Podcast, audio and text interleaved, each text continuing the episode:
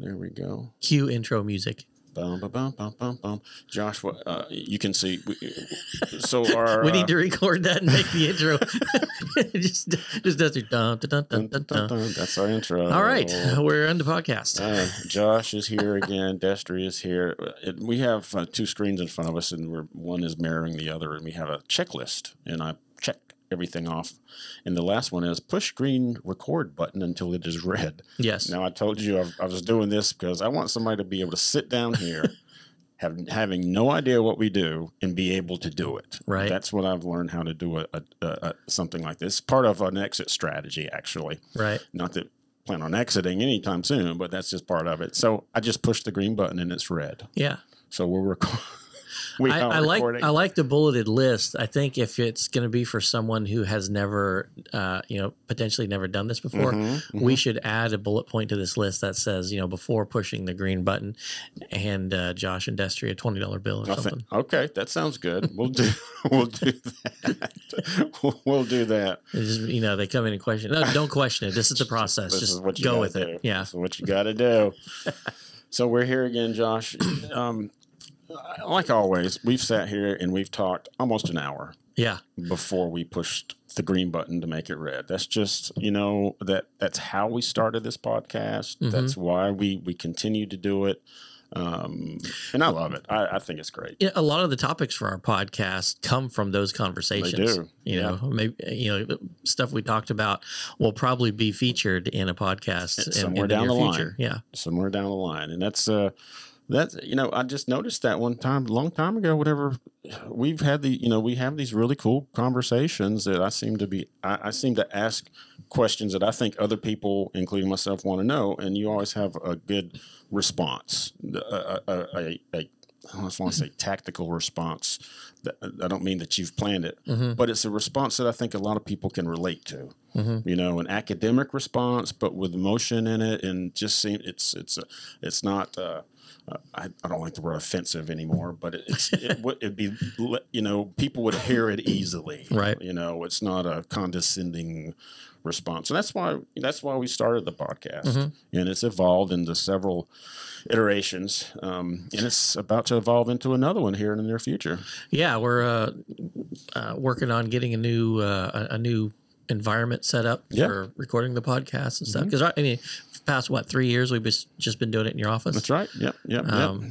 It, which is it's funny because it, it doesn't look like a normal office anymore. I mean, it it's doesn't. got your desk and your computer, but yeah. if uh, if people saw this, it's got studio lights and, mm-hmm. uh, you know, huge monitors for us to, you know, keep track of where we are in the podcast. And you have a recording board and mics set up everywhere. It and, is a studio. That yeah. And, and you're also, office. you know, you're heavily involved in the photography uh, ministry, too. Right. And so you have shelves and shelves of cameras and That's lenses true. and uh, a collection of tripods. And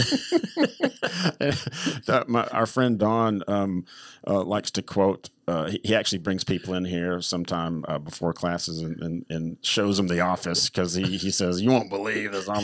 And he, he, he quotes a movie and says, uh, um, I'm uh, what is it? Uh, you won't believe the reality of his office, or yeah. I'm having a hard time coming to terms with the reality of your office. He likes to say that. Well, you know, it, it's always cool looking at people's work environments anyway, because uh, over time, you know, the more time you spend in the, in that environment, it starts to become like a physical representation of what's going on inside your head. Oh, this is certainly a physical representation. Oh, yeah. No question. My, my desk uh, get like that too. You know, mm. my, my uh, you know, I, I have a home office as, as well as an office space I rent, and you know the home office, I've been there for like seven years or so, mm-hmm, and it mm-hmm. does not look like a normal desk. It looks more like a workbench with a computer yes, on it. You know, it does. I've seen pictures and, of it. Yep, yeah, and yep. you know I do engineering, you know, all my engineering projects there, but yep. I also do, uh, you know, rapid prototyping projects and, and and different things. So like, it's a desk, but it's got. Uh, you know, uh, racks of like articulated arms that mm-hmm. I've three D printed and, yep. and stuck on it to hold different things, and uh, tool racks and mm-hmm. uh, bins of nuts and bolts and screws and everything's and, being used one yeah. way or another. Yep, it does not look like a normal engineer's right, desk. It right. looks like Josh's brain. Yeah. I think that most people think that's right. Most people think engineer's desk. They think I, I think. it might have an impression of like an architect's desk, right? You know, like a drawing type of thing. That's not yours at all. No, and it's even funny when I go to uh, when I go to architectural firms. You know, when we're uh, working on uh, joint projects or whatever, uh, it always strikes me as funny. I never really mentioned this uh, to them, but you know, the architect's environment, it's always like very well laid out, right? For like, you know, it's it's clean. It's uh, you know, has the has the lighting that they prefer, mm-hmm, and it's mm-hmm. very aesthetically mm-hmm. pleasing. Yeah. But for me, it would be so frustrating because it's absolutely not useful at all for me. Like, I'd be afraid to, you know, to glue two pieces of uh, to, to, to epoxy two pieces of metal together on that right, desk because right, I'd right. accidentally yeah, you'd mess spill it up. Some epoxy on it or right. something like my desk has. You yeah. know? That's funny. That's good. It, it is interesting.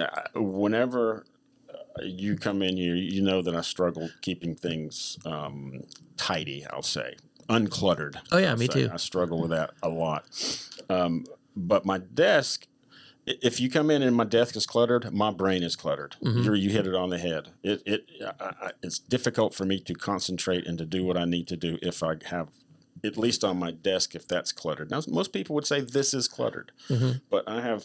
I don't know how many dollars of electronics sitting on this desk right now, but a, a good number, yeah. and I use all of them. Right. You know, at one point in, in, in time in the day, I will use every bit of them.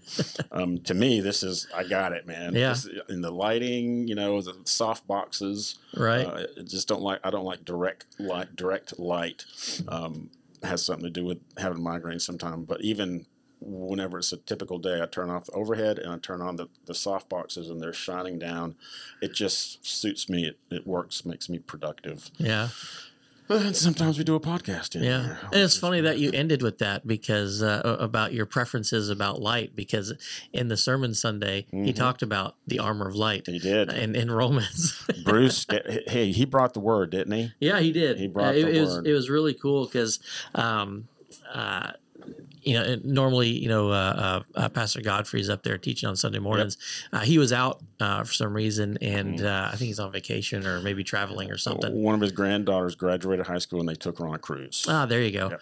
So um, it was an opportunity for uh, Bruce McCartney. He's the uh, pastor of the Uh, Beulah campus. Yep. Um, mm-hmm. He came in and uh, filled the pulpit for uh, Pastor Godfrey. It was, it was really cool. Um, Uh, you know, sermon that he brought, uh, talking uh, talking from Romans, but uh, I, I forget what was the name of the uh, uh, of the sermon.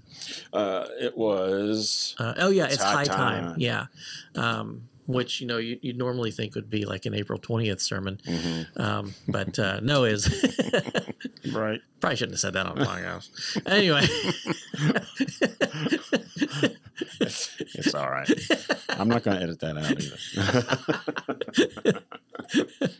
but uh, but uh, no, he he started. Uh, he was based in Romans thirteen, and, yep. and the verses he read read um, uh, verses eleven through fourteen says, "And that knowing the time, uh, that now it is high time to awake out of sleep, for now is our salvation nearer than when we believed. Uh, the night is far spent; the day is at hand. Let us therefore cast off the works of darkness and let us put on the armor of light. Let us walk honestly as in the day, not in, not in rioting and drunkenness, not in chambering and wantonness, not in strife and envying, but put ye on the Lord Jesus Christ, and make not provision for the flesh to fulfill the lust thereof." And that was the that was the framework around which he built his sermon. When I, uh, you know, usually while I'm sitting there, Uh, you know, I got my tablet out, taking notes and, and jotting down uh, ideas from the sermon for the podcast. And one of the things that always strikes me about uh, about this verse is that phrase, the armor of light. and uh, the armor of light, that's a, that's a pretty strong suggestion, statement. Yes. The armor of light. Yes. Okay. Yeah. That's good. And um, so a little bit of background story uh, into the depths of my nerdiness. Um, when I was uh, when I was an undergrad uh, in engineering school, one of the things at the, the college I used to go to, um, they would offer this opportunity where, um, it, like over Christmas break, you could come back two weeks early and knock out a class it's called an interterm class. You could knock out an entire semester course in two weeks. Wow. Yeah, you'd go to you'd gla- you go to class every wow. single day for, I think, six hours. Wow. And uh, and you do that for two weeks straight. And mm. uh, you go to class for that, that one class for six hours, and then you go uh, you go eat, you go back to your room, and you do six nights, you know, six lectures worth of homework. Wow. And you come back the next day and do it. And I used to love doing that because, you know, engineering, uh, you know, the the course of study for engineering is already pretty um, pretty jam packed with stuff, but um, I always wanted to add extra stuff in there. Um, yeah. You know, some additional uh, math courses or additional programming courses or just it, stuff that I was interested in. Yeah. Um, that wasn't necessarily required for my major, but I wanted to do it anyway. And so this was a good opportunity to sort of knock out some of the uh, uh, some of the non-engineering courses. Mm-hmm. Like uh, English literature, American literature, history, that mm-hmm. kind of stuff, mm-hmm. um, so that I could fit something else in that spot during the semester. So my college called that elect- electives. Yeah. They're electives, kind right. of. Mm-hmm. And uh, so they, they did that uh, in between semesters, and then they also had an opportunity after uh, after the semester where you could stay up to an entire month and knock out two additional Good classes gracious. Called post-term. And so I would actually come back two weeks early uh, in the uh, spring semester and leave one month late. Wow. And uh, so I uh, added an entire month and a half to my semesters mm-hmm. so I could knock out three additional courses. I did right. it a couple times. And, uh, and, and fit. Well, anyway, so I remember this, uh, I was taking, I believe it was uh, English literature. And so, you you know, you spend uh, six hours in the class and you go back and you're doing six uh, six lectures worth of homework. So we're just reading all of this English literature, which was cool. But, um, but you know, doing that for two solid weeks, you know, around the midpoint, I needed I needed something other than than English literature to mm-hmm. occupy my brain because, you know, the, the left side of my brain, the analytical side, mm-hmm. was starving. Yeah, right. And so, uh, you know, I went to the library. Library, and uh, I I checked out. They were um, like copies of uh, uh, a, a series of academic papers uh, written by a guy named Barry Setterfield. Mm-hmm. Um, and, and long story short, this this famous uh, this famous research or experiment that he did was showing that historically. Um, you know, we've we've assumed that the the the speed of light has always been. Um, Uh, has always been constant. Mm-hmm. And we often treat it as a constant. And we treat it as a constant uh, uh, as though, like, uh, regardless of how fast you're going, if you measure the speed of light, uh, the speed of light will will always show up as the same speed. Uh, and there's some, you know, weird relativistic reasons why that why that happens. So, you know, if if you think about it, you know, if you're going down the highway at seventy miles an hour and someone else passes you at eighty miles an hour, mm-hmm. well, to your from your perspective, it looks like they're going ten miles an hour, right? right? Mm-hmm. Light doesn't work that way. If you're going down the highway at seventy miles an hour and you measure light speed, it's still going at light speed. Okay. It doesn't. It doesn't subtract your speed from it, right? Uh, okay. Because of the way uh, time and space are, are interrelated. So mm. uh, that's the the constancy of, of light. Um, but the assumption has always been that light has also been constant uh, over the course of history. Okay. And so what Barry Setterfield set out to do was to to. either prove or disprove that. And what he found was that the speed of light has actually been decaying uh, over hmm. over a long span of time. And that has tremendous implications in the area of physics, hmm. uh, which we won't get into, mm-hmm. uh, but are super interesting. Hmm. But um, and so I was reading this this interesting research. Being a relative term. Yes, right. and, and so I'm reading this, uh, you know, in the middle, you know, the midpoint of my English literature class because I needed sort of a palate cleanser. I needed something mm. to take take my mind off of English literature, and so I started reading about the, you know, relativistic uh, relativistic effects of light and mm-hmm. space, and you know the uh, historical stuff that people don't normally think of as letting their mind rest. No, right? most people, most college students would go to the corner bar or yeah. something like that. We don't advocate but I'm that, weird. But that's what most people, yes, yeah. you are unique. And, uh, I'm, I'm super nerdy like that. And so, uh, I, you know, I got to thinking about this and, you know, he, here I am an engineer uh, or uh, an engineering major who's, you know, deep love of science and mathematics, and I think about these things all the time. But I'm also I also have that that background of being a Christian and loving Bible study and and and wanting to uh, apply the things that I learned, not just to uh, an engineering context, but also like, what is this? Like, how do I look at this from a Christian perspective? Yeah, sure. And I remember reading verses like this in Romans where it talks about the armor of light. I remember reading uh, things in like John one where it says, uh, this then is the message which we have heard of him and declare unto you that God is light and in him is no darkness at all. And I started thinking to myself, uh, you know, what if it's not light that is decaying, but what if it's the nature of time itself? Because time is a created thing. Uh, you know, God said, "Let there be light," but but He also uses light as a, as a comparison of of His character, and God doesn't change. Mm-hmm. And uh, and so I, I you know started thinking about that more, and it was always kind of stuck in the back of my head until uh, one time I was reading in a in a uh, scientific journal about physics, and that exact proposition came up. Like, oh. what if it's what if it's not light? That's the speed of light that's changing over time, decaying over time. What if it's the nature of space-time and it's giving us the perception that light is slowing down? Mm-hmm. And I thought, well, that's cool, yeah. you know, because I, I you know, it's, a, it's kind of something I, I thought about, and it kind of goes along with what I would expect from a scriptural perspective. That if if God com- if God uses light as a comparison of how He is, and we take that constancy of light, you know, maybe there's an equivalence there. Mm-hmm. Uh, and, and so that's kind of a side story, right? Uh, about my, uh, the way I think about uh, weird things like that. But getting more uh, into the, the scripture, you know, we, we have the, the armor of light, we have God is light. Mm-hmm. Um, you know, the, whenever we start talking about these ideas, it takes our mind uh, to Ephesians six, where it talks about the armor of God. Mm-hmm. Because that's that, that's sort of what's being alluded to, right? In in Romans, in Romans uh, thirteen, the verses that Bruce uh, read. Josh, let me stop right there. Yeah, and go t- ahead and tell you this. Okay, I like that you go down those. I'll call it a rabbit hole, because it really it, it's unique. That you're you're such a unique individual that will take what you've learned in science. I'll mm-hmm. just say science, and apply it to to the Bible, mm-hmm. but to apply it to. to your personal, your Christianity, your belief in Jesus, and how it has never conflicted. Right. It has, it always has confirmed.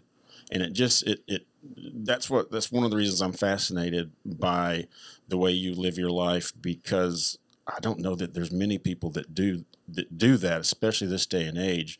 And you're in such a field that you can be that light in the field of darkness, mm-hmm. you know, and, and, and help, help people see like this things, this science and, and um, Christianity, they don't have to uh, be opposed. We don't have to be opposed to, uh, you know, right. to each other. It, it, it, it is created by, you know, God. So it is going to agree with everything that we believe as, as Christians. Right. So you can call it a side note if you want to, but I love that, that that's the way your mind works. Well, I always kind of look at it as um, sort of like a, a trial in court, right? Where you have uh, evidence that's presented, mm-hmm. and uh, one side presents that evidence from their point of view, and the other side presents that evidence from their point of view. Mm-hmm, and mm-hmm. the points of view conflict with each other, and the evidence says different things depending on what your point That's of right. view is. Yep, yep. And I've never, you know, uh, my, my entire Uh, you know, life and career has been dedicated to the pursuit of science and mathematics, and yep. you know mm-hmm. that that's what my life is in engineering, mm-hmm. is uh, applied mathematics, applied science, and um, but as a Christian, you know, one might think that, you know, when I walk in walk in the church door, I. I set aside the science part of my brain, and then when I walk out of church, I set aside the, the church part of my mm-hmm, brain, and the two mm-hmm. are not are not really compatible. Yeah. And I have not found that to be true at all. Right. Uh, the the more I dive into even the most uh, the, the most advanced ideas in modern physics or chemistry or whatever, biology. Um, They confirm my faith more than anything. In fact, yeah. there have been times when my, my faith in God took a hit. And we've talked about this on mm-hmm. podcasts before, mm-hmm. uh, to where I don't necessarily believe God, or I don't necessarily have the faith in Scripture that I that I should. Mm-hmm. Uh, we all struggle with that from time to time sure. as Christians, right? Our, our faith takes a hit. It's always been mathematics and science that has brought me back to God, um, mm-hmm. even in times where I, I you know, may have not even been wanting to come back to yeah. God. It's always been math and science. Yeah. Um, and it's it's so weird that, uh, well, I guess weird, amazing that that God, the way God builds our brains, He knows exactly how we think, and yes. He knows exactly how to get, uh, uh, you know, how how to get through to us, right. uh, even in times when we might be running from Him, like Jonah, or yep. uh, you know, resisting Him, like Elijah, or you know, or mm-hmm. you know, whatever. Mm-hmm. Um, mm-hmm. And uh, so, yeah, I, I've never found that conflict. He He used a bicycle race for me to bring yes. me back. To, to stop racing on Sunday and start going back to church mm-hmm. where I needed to be, where I wanted to be, where I know I should should be. He he he he used a, a picture of me. Actually, I was on the front of a long peloton of people stretching it out. I got up front, and it was my job to wear everybody out. So I got up there and, and just pounded, just mm-hmm. went as hard as I could to sustain a heavy effort for as long as I could, which means I had to know my body. I had to know how I didn't want to go for just fifteen minutes, fifteen seconds. I wanted to go for as long as I could, wear people out. And we were coming down the bottom of a hill. It was up front. There was probably one hundred guys behind me in a single file line. Mm-hmm. And I was coming down the bottom of a hill, taking a right turn at about thirty miles an hour. Sketchy, but this is an opportunity that I have to, to get some people off the back, because not everybody wants to go around a corner at thirty miles an hour. So right. I was confident, and I had I could take my own line because nobody's in front of me. So I went down the bottom of the hill, took veered to the right, used every bit of the road to the left, every bit of the road to the right. Everybody behind me had to deal with it. They had to, however they want to deal with it. I looked over to my left because I, I whenever I ne- negotiated the corner successfully, I looked over my left shoulder. I remember it like it was yesterday. I looked over my left shoulder to see who was still there. And while I was looking over my left shoulder, there was a church right there. And I saw, it must have been twelve-ish, twelve, fifteen-ish, because I saw people leaving this old Southern church, mm-hmm. just walking. And the pre- pastor was was sitting out front uh, shaking hands as, as they were leaving. And that, that is a picture that he used to tell me, you know that's where you want to be, Destry. Yeah. You know that's where you you know that's where you should be. I'll never forget it. Right. And that was the beginning of me retiring from cycling. And I don't remember how long it was between then and the time, but it was a, it's a picture that's always in my head. For you, it's math and science. Yeah. For me, it was the the proof of the central limit theorem uh, in uh, in graduate school, and a course about advanced probability and inference. Kind of the same thing. Yeah. You know. But that, I mean, that, that, you know, that was a life-changing thing, because the, what we were addressing uh, in, in mathematics was the mathematical equivalent with what, uh, of what I was strugg- struggling with mm-hmm. spiritually. Yeah. Yeah. And here yeah. I was sitting in a secular university yeah. uh, in, in a, a class where I, I doubt, I mean, I don't know, but I doubt uh, no one else in the room was uh, a believer. Right. Um, mm-hmm. But God reached down into that classroom and just hit my heart. Yes, He did. Uh, mm-hmm. Unexpectedly. and, and, yeah, and right totally unexpe- uh, unexpectedly. Yeah. Um, 'cause that's not necessarily where you uh, expect to, you know, be impressed right. by the by the Holy Spirit. What a great what a great lesson, though, to be open. Oh, just absolutely. To be available and to be open for Him to to. to well, I wasn't. Tell you. I wasn't. You uh, weren't. Yeah, open. yeah. That that's you know, like I was saying before, there are times mm. when your your faith takes a hit, and mm-hmm. you know, you might be angry at God, or right. uh, you know, whatever, gotcha. And you know, just the stubbornness of it all, or something yeah. you're struggling with, uh, but God still knows how to reach you, mm-hmm. and uh, miraculous, and, and that that was the case there. Like miraculous. I I wasn't. Uh, I, I wasn't necessarily wanting to hear. Gotcha. I mean, okay. I, I'm sure somewhere buried deep in my mm-hmm. subconscious, I did, sure. you know, mm-hmm. uh, but um, it, it was unexpected, and I wasn't looking for it. How but that? But that's where God met me. Wow, uh, and, that's and, incredible. That advanced really probability inference in graduate school. that's, uh, that's fascinating. Yeah, it is. But you know, we're all we're, we're frequently surprised on how God can communicate with us. We shouldn't be. Mm-hmm. I'm glad we are, though, because it kind of renews some things inside of us, right? You know, that, that maybe we don't even need no need renewing. But anyway, I'm, that uh, I, I think that was those are important rabbit holes to go down. Oh, absolutely. Uh, well, it, it kind of ties along with this too, because you know those, those times where you know one one of the challenges of the Christian walk is how to avoid those times where your faith takes a hit, yeah, right. and uh, or or how to navigate them so that you're not driven away from God, but you're mm-hmm. driven towards God. Right, because He yeah, doesn't move; He's yeah, not moving. Exactly, He's He's constant. Yeah. He's light. Right. right? Yeah, he is. Yep. and, right. Uh, and and you know, Romans thirteen talks about armor, and uh, you know we know that that. Uh, we've all read through Ephesians six, where it talks about the armor of God, mm-hmm. uh, you know, putting putting on the armor of God. And it talks about having your loins girded about with truth, the breastplate of righteousness, your feet shod with the preparation of the gospel of peace, um, taking the shield of faith, um, the, the helmet of salvation, sword of the Spirit, you know, all those things that we're familiar with. And it's funny, oftentimes when uh, when we Uh, hear a sermon about that or whatever, uh, oftentimes the, the picture is painted of Paul, who wrote Ephesians, being in prison and looking at the armor of the guard right. who was in charge of yeah. him and, mm-hmm. and and sort of uh, you know writing this analogy mm-hmm. based on what he was looking at. But mm-hmm. uh, what you'll find, though, in, in the Old Testament, Isaiah fifty-nine, when God's talking to uh, Israel, um, Isaiah fifty-nine verse uh, seventeen says, "He put on the righteousness. He put on righteousness as a breastplate, and an and an helmet of salvation upon his head. He put on the garments of uh, vengeance for clothing, and was clad with zeal as a cloak." So that concept existed uh, outside of the context of the Roman soldier, mm-hmm. and Paul was uh, very well versed in in the Old Testament. Uh, he could have very well been calling on uh, some of this. Okay. Phrasing mm-hmm. in in uh, writing Ephesians, uh, precisely because, or, or for one reason, uh, in in Isaiah, it's God talking mm-hmm. uh, about.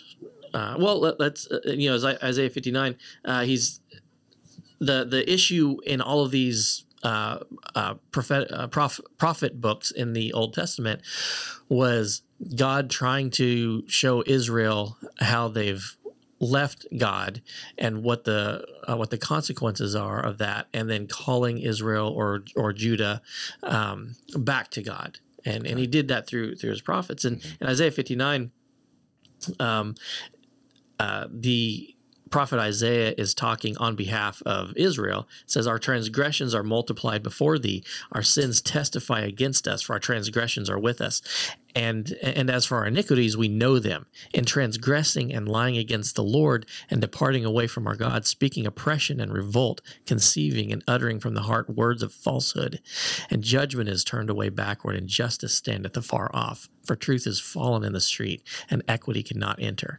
Yea, truth faileth, and he that departeth from evil maketh himself a prey. And the Lord saw it, and displeased him that there was no ju- and and it displeased him that ju- there is no judgment." In other words, they were they were doing this, and they weren't stopping, and no, and and and judgment wasn't wasn't in the picture yet. Okay. He saw that there was no man and wondered that there was no intercessor. Therefore his arm brought salvation to him, and his righteousness sustained him. For he put on righteousness as a breastplate, and a, and an helmet of salvation upon his head. And he put on the garments of vengeance for clothing, and was clad with zeal as a cloak. According to their deeds, accordingly he will repay fury to his adversaries, recompense to his enemies, to the islands he will repay recompense. And this is the interesting thing about how God deals with this type of issue, right? Because God's constant. Um, there, you know, there's a lot of characteristics about God that we tend to pull, uh, uh, pull out and isolate. Uh, like God is love. You know, we love that one the, yeah. the most because that's like the friendliest aspect, right? right? Sure. And you know, even though we fail, uh, God loves. Even though we, you know, fill in the blank, God mm-hmm. loves. We often fail at combining that love with things like God is holy, God is just, mm-hmm. God is gracious, God is merciful. God, you know, right. there there's a lot to God that all of these things have to work together. Mm-hmm. And when he talks to Israel, uh, oftentimes he'll say, "Look, you've transgressed." Uh, you know, like he was saying uh, here through through the prophet. Um, uh, you know. So many things have gone wrong spiritually, and Israel has gotten away from God, and uh, uh, not just that they found themselves one day accidentally leaving God, but they purposefully pursued after the gods of other nations, mm-hmm. uh, the, the the pagan deities, right? And and those types of rituals that the other pagan nations around them did in, in the land of Canaan. And God was reminding them of this and saying, judgment hasn't come, but it is going to. Mm-hmm. And and you're going to reap the consequences of this type of rebellion and disobedience. And uh, and he goes through that in uh, in great detail about uh, the the punishment for rebellion, the punishment for disobedience, and all that stuff. But he always brings along with that message the reason why that is, and and hope uh, for restoration, because it's not just that God is doing this because he wants revenge. That's that's not who God is. Mm-hmm. He desires a relationship with us. So uh, punishment is there to uh, to intercept that that rebellion and those actions that they're doing that are bringing them away from God, because he wants the relationship restored. Right. Uh, it, he doesn't just want vengeance. Right. He wants the relationship restored. So punishment comes. He he details that, but he also gives them hope. Says, but the reason that's coming isn't because I want revenge on you. It's because I want you back in, in my presence. Mm-hmm. I want that relationship with you. And judgment is going to come. It's gonna it's gonna suck. Yeah. Mm-hmm. uh, but restoration is going to come after that, because right. you're going to seek me and you're going to find that I've been there the whole time mm-hmm. seeking you. Mm-hmm. And, uh, yeah. and and that's uh, uh, I love that consistency that God has with mm-hmm. us, because I've I've been on the receiving end of that so many times. Right. Yes. And. Um, Thank God for that. And and e- even when it comes to um, like relationship with my daughter, you know, I've I've always tried to follow that pattern where, you know, she, you know, when she was younger and she would disobey or something, punishment would come, but I would always bring with that, you know, make her know that it, it's it's in love and there's restoration. Mm-hmm. Like, we don't leave the room until there's restoration. Right. Yeah. And yeah. Uh, and and this is kind of where that comes from, yeah. is looking at the pattern that God set in the Old Testament. I think Pastor Godfrey said it the other day, um, a couple of weeks ago. It, it's love w- with responsibility. Mm-hmm. It's forgiveness with responsibility. Knowing right. that he forgives us doesn't mean that we can do anything that we want to do. Knowing that he loves us doesn't mean that we go out and act the fool because we know he has to he has to forgive us. That's not the attitude. That's mm-hmm. that's inconsistent with what we know um, how, how God is in, in the Bible. Right. You know, it's love with responsibility, mm-hmm. I think is the way he said it. And I really liked that. Yeah. And I, and I think that's something that uh, a lot of times we uh, we fail in communicating with, with the world around us, because mm-hmm. uh, it's easy to sort of get caught up in the the whole, like, everything you're doing is wrong. How dare you do that, which is wrong, blah, yeah. blah, blah. Mm-hmm. And, uh, you know, there's Pensacola especially is, is replete with um, uh, people that stand on street corners and yell judgment all the time. Yeah, yeah, they do that a lot. And, uh, and while it is true that judgment often is a consequence of sin, the reason that happens is because God desires a relationship with yeah. us, and restoration is promised after that. Mm-hmm. Uh, it, you know, as as long as it brings us brings brings him back into our focus, right? And mm-hmm. uh, you know, I think that's an important concept. Is, you know, we're we're all worthy of this judgment. Yes, uh, we're all worthy of these consequences. The wages of our sin is death. Right, but here again, God gives us this, this tremendous gift that not only addresses our sin, but restores our relationship with him. Hallelujah to that. Amen to that. Last night, Josh, we talked um, in Gun Club a little bit about should you or could you, or mm-hmm. could could I or should I? And we, we've framed it by um, uh, like a home invasion. If somebody right. comes in and, and invades your home, but they're not physically threatening you, they're just maybe there mistakenly. Mm-hmm. You I don't want to say you have the right, but at least in Florida, Stand Your Ground says if you feel threatened like that in your home, you, and I don't want to say you can shoot him. That's not right. what I mean. Lawfully, it's possible that you could use your firearm to stop them from coming in. And after the process of, after the legal process, you could be deemed innocent. Mm-hmm. But should you do that? Right. Could you and should you are not always the same thing, right? You know, can can we say that uh, that the wages of sin is death? Yeah, it's the truth. perhaps leading with that whenever you're talking to somebody about Jesus for the first time might not be the right approach. Right. You know, you could, but should you? Yeah. You know, should you befriend them first? Mm-hmm. You know, we, I think we lean towards that. You yeah. know, speaking truth in love. Well, that that's, you know, one of the other things that uh, Pastor Bruce talked about in his sermon. He, he said, ways to wear Jesus. Uh, yeah. You pray because Jesus prayed. You read because Jesus was committed to the word. Uh, you, you serve because Jesus served people. You join because Jesus was in a group. Mm-hmm. Uh, you share because Jesus proclaimed the gospel, and you give because Jesus gave. Yeah. And, uh, you know, it's many ways to tell people about Jesus. Oh, many ways absolutely. to wear Jesus. Many ta- yeah, many, many ways to tell people about him, mm-hmm. and many ways to um, uh, to represent. Yeah, to represent. Yeah. Absolutely. One of the ways, and we'll, we'll close with this here in a minute, one of the ways is to give. And it, that's always, you know, Josh just went through the the um, uh, uh, how to wear, how to wear Jesus. You can pray, read, serve, join, share, and give. And that give one, you know, we're all hallelujah and amen from the pray, the read, the serve, the join, the share. Then we get to the give and go, eh, perhaps, perhaps that's yeah. not my gift, you know. But well, it, it's funny too because uh, I, I see both things. Uh, uh, uh, both things kind of ha- uh, two things kind of happen there.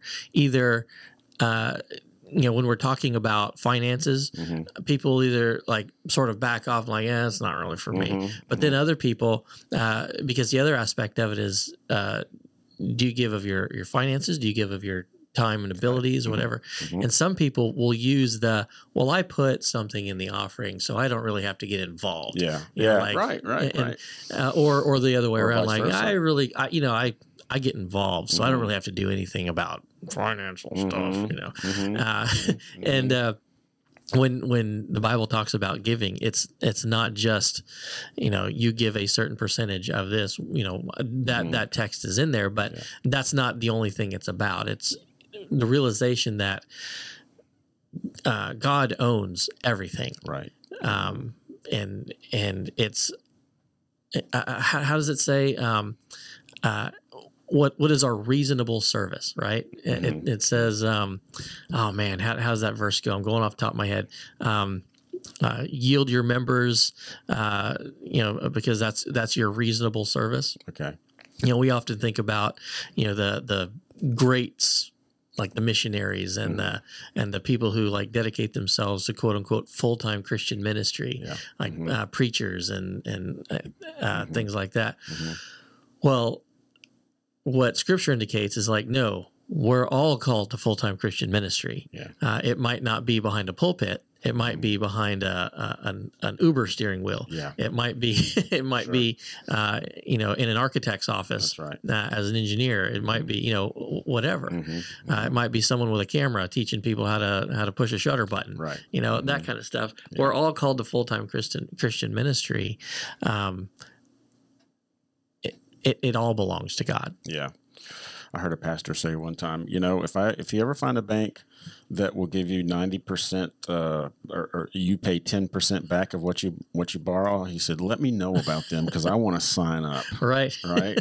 So, you know, if they're if you're only paying back ninety cents to the dollar uh, yeah. or, or ten cents to the dollar, I, I'm in. Right. You know, and if we – whenever we wrap our mind around that um, – It's it's um, easier to give. It's, yeah, I, I don't know what the word is, but it's tough. No matter what the sacrifice, it becomes reasonable. Reasonable, maybe yeah. it's reasonable, and, and and us being humans, we like whenever we see results of things that we do. Mm-hmm.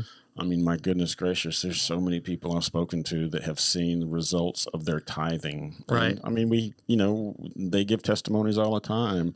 One things, I, one one of the things I've noticed over the years of working in a church and being around uh, the church environment is that it seems like God likes to use tax re- un, uh, unexpected tax refunds to bless tithing. It, I swear he does, man. It just seems like so many people have uh, received a five hundred fifty dollars, you know, unexpected check from the government after they've been struggling with tithing for a while, and they right. finally did it, you know, and something something comes back to them a month later, almost I like how, the same. I like month. How you said something comes back to them, because the government lets you have a little bit more yeah. of the money you already own. That's right. It feels like a, a, a gain, though. You yeah. know what I mean? It feels like a gain. It's true. It's still it's our money, but it just it's an unexpected. Here you go. I'll let you have a couple of your dollars back. There you go. So true. So true. We're still going to keep the majority. It's but, you so know.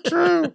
It is. But it, it it just, you know, it, it feels like a gain. When it, yeah. so many people, uh, uh, Craig told me about a story that he he um, he he lent somebody um, a certain amount of money, three hundred dollars, five hundred dollars.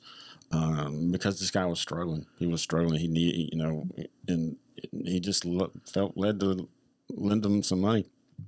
Um, and it was years later. He had forgotten about it. You know what I mean? He yeah. had forgotten about it. Years later, a guy came up to the coffee shop, handed him a wad of cash. He said, "Do you remember me?" He said, "No." He said, "You lent me three hundred dollars about four years ago." And he said, "Here it is." That was back. He looked at it, man. He's, he never, it was his money, but he never expected yeah. to get that. His expectation was that he was never going to get it back, and he didn't right. care. That's why. That's that's what giving is is about, really. Yeah. You know, if, if you can give with that heart, I think good things are good right. things are going to happen anyway with that money. But uh, I, I, that was another, you know, confirmation that uh, that was over and above anything tithing yeah. or anything that him and his family does. Uh, but what a, what a great. Uh, testimony, right? You know, that he has now because because of that. Um, but anyway, people are touchy about their about their money. Yep. Um, but it's part of it's part of life, and it's part of how um, and Josh, their time and their yeah. time. It, it's part of how Josh and I are able to do this podcast. We're sitting in an office now of the church that uh, you know was pretty much given to us to do this. Mm-hmm. You know, and uh, we're an independent Baptist church, so we don't do Southern Baptist. We don't get any of that money. Yeah. So we got it's got to be done. Yep. You know, without that, uh, we don't do the things that we do. Yeah, that's just the way Take, it is. Takes a lot of money. It takes a lot of time. It does. Um, and you know, one one of the things, you know, getting getting more on the aspect of time. Uh, one of the uh, one of the advantages that that we have at Marcus Pointe is we have a lot of people who are willing to give their time, and yep. uh, you know, our, our Wednesday nights are are uh, a manifestation of that, right? Because. For sure. You know, we talk about the gun club on Wednesday nights. We have groups for all kinds of people, uh, people people who are involved in or, or interested in uh, sewing or running or yep. art or guns or right. uh, entrepreneurship or uh, history or, you know, whatever. We have all these different groups because people uh, who have a passion for uh, uh, who have a passion for God donate their time to mm-hmm. use these different interests as tools to incorporate into Bible study yep. on Wednesday nights. And, and really uh, every day of the week, there's something, there is some group meeting somewhere. This is a community center yeah. in church. There's no question about it. Yep. And all of that is, is to show, um, you know, how we connect to God, one another in a lost world. That's our motto. Yep. Uh, anything that we do is, is with that goal in mind. Yep. For sure. We do that several places. Where do we do those things, Joshy? Uh, we got a campus in uh, here, the main campus in Pensacola. Uh, we have a campus in Beulah, one in North Pace. Um, we're actively trying to build buildings yep. in those locations as well. Um, But you can find us on YouTube, Facebook, Instagram, uh, all that stuff. If you want to get in touch with us, uh, you can eight five zero, four seven nine, eight three three seven. You can email us at info at marcus point baptist dot org. Um, if If for some reason this is, uh, I'm, I'm speaking way too fast, go to Pensacola Baptist dot org. Or no, no, sorry, Pensacola Church dot org. Yep. Pensacola Church dot org. And uh, you can find out so much information about us. You can uh, watch past sermons. You can see a calendar of events. You can find all of our addresses, yep. um, contact information, all that kind of stuff. All that stuff, man. So time, service times and locations, all that. Yep. Uh, because it varies a little bit from, from service to uh, or from campus to, to campus um, in Wednesday night service. It is the best just to go to the website yep. and, and check out everything. Everything's there. But most importantly, Come visit me and Destry at the Gun Club on yeah. Wednesday night, six thirty, room A one oh two. There you go.